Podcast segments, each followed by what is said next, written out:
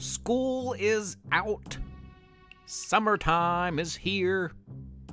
Time for bike races and library adventures. This week's episode has both.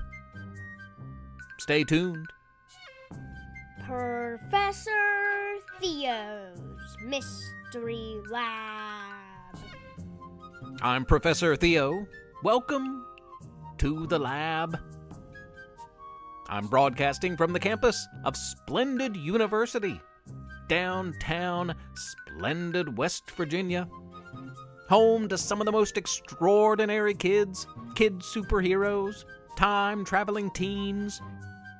We even have our own kid space force, and so much more.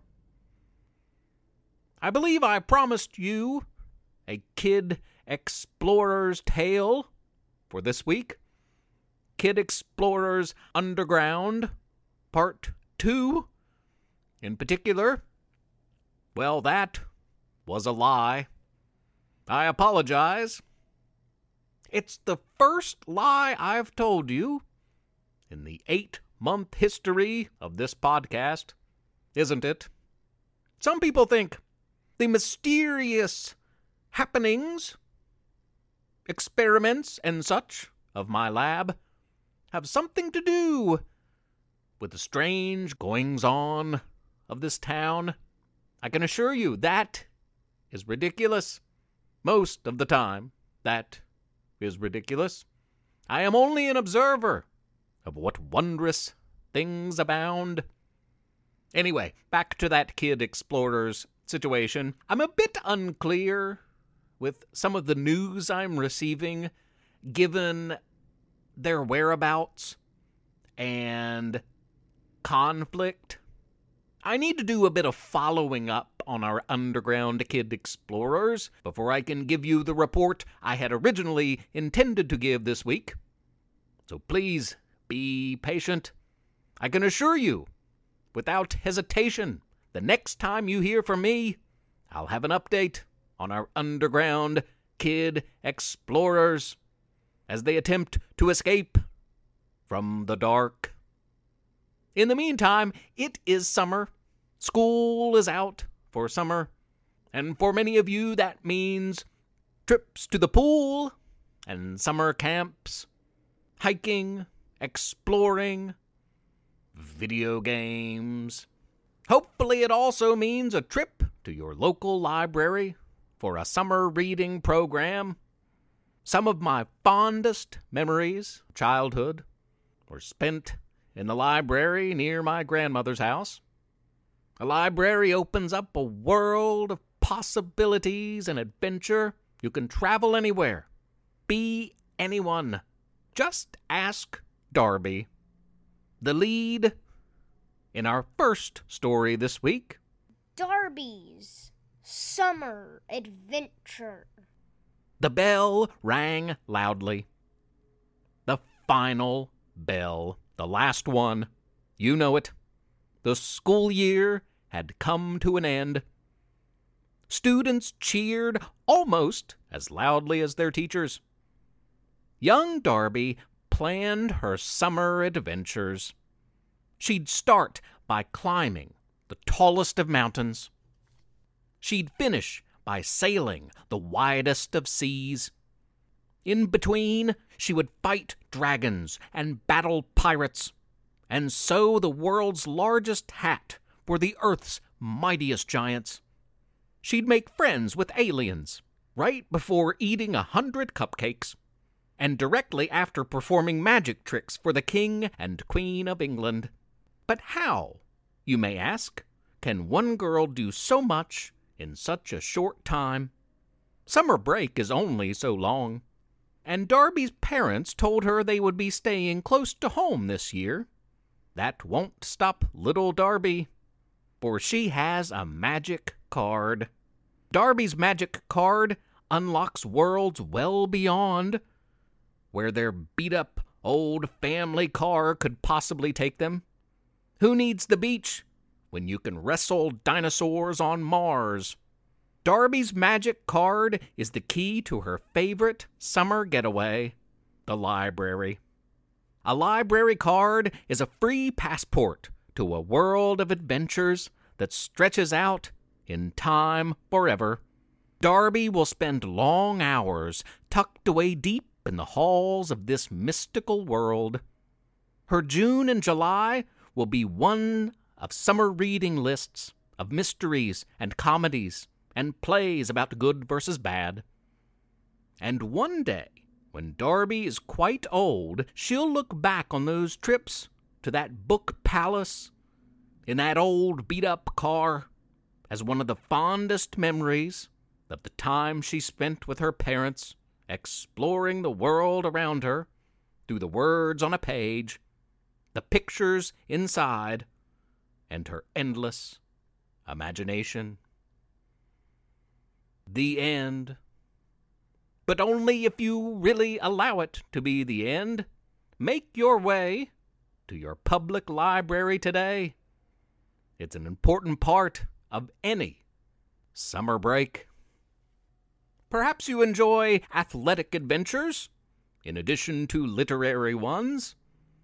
If that's the case, you may want to visit Jeff's Bike Shop in nearby Huntington, West Virginia. Jeff hosts a race for young riders each summer. This is his story. Bike race. The streets were closed to cars, for only bikes were allowed today. People young and old, tall and short, from all walks of life came out to enjoy the summer sun and cheer the racers on. Jeff, the bike shop owner and bike race organizer, stood at one end of the 100 yard concrete course set to signal the start. At the other end, a dozen young, excited cyclists, clad in colorful helmets and vibrant outfits, waited under the blistering sun. They were prepared to pedal with all their might. Three, two, one, go! The bike race began. Ten yards down, ninety to go. A green bike motored into the lead. A blond boy in a blue shirt fought for second against a red-headed girl atop a neon pink specialized bike. The other nine racers each battled for third place, only inches away from one another. Thirty yards down, seventy to go. A purple bike raced ahead of the pack. Its rider was neck and neck with the leader as the crowd cheered all the young participants on. Fifty yards down, fifty to go. They were at the halfway point. In just seconds, these speedsters had reached the midway. Some forged ahead, others fell behind. Sweat fell over determined eyes, and legs burned as they all pushed harder and harder. The crowd applauded and cheered louder and louder. Seventy yards down, thirty to go.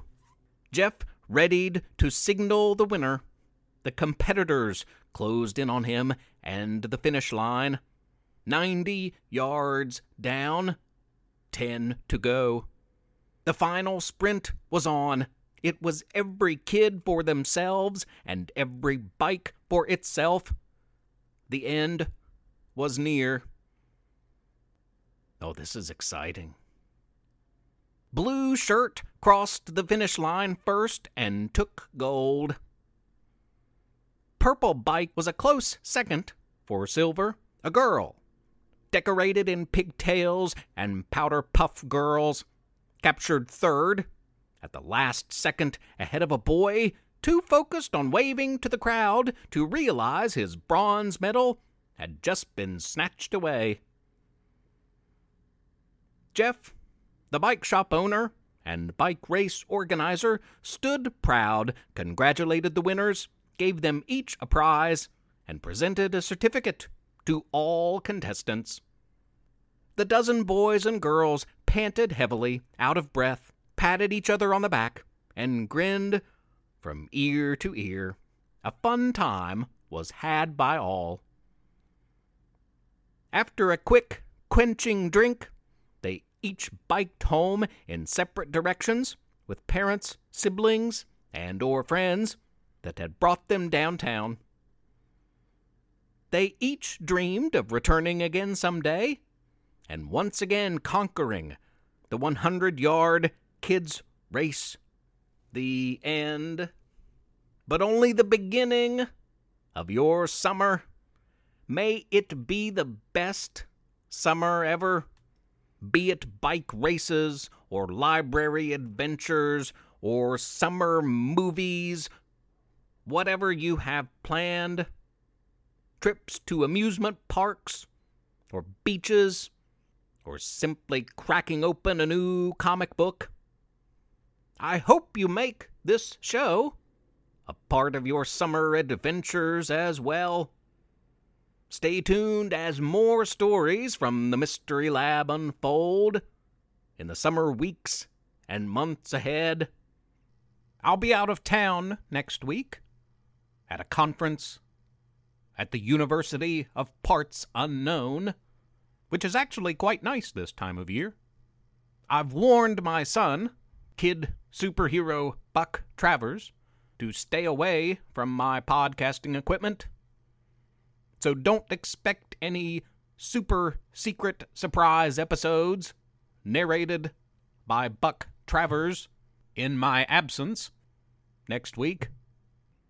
That's all for this week, listeners. In the meantime, be good to each other. Have a wild and wonderful week. We'll be back soon with Kid Explorers Underground next time. I promise. Would I lie to you?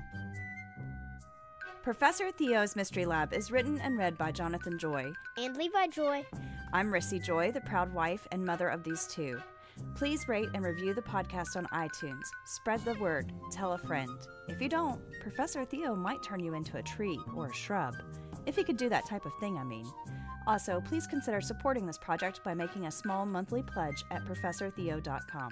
You can email our family at theprofessortheo at gmail.com or tweet at us at theo underscore mystery. Thanks for listening. Tune in next week.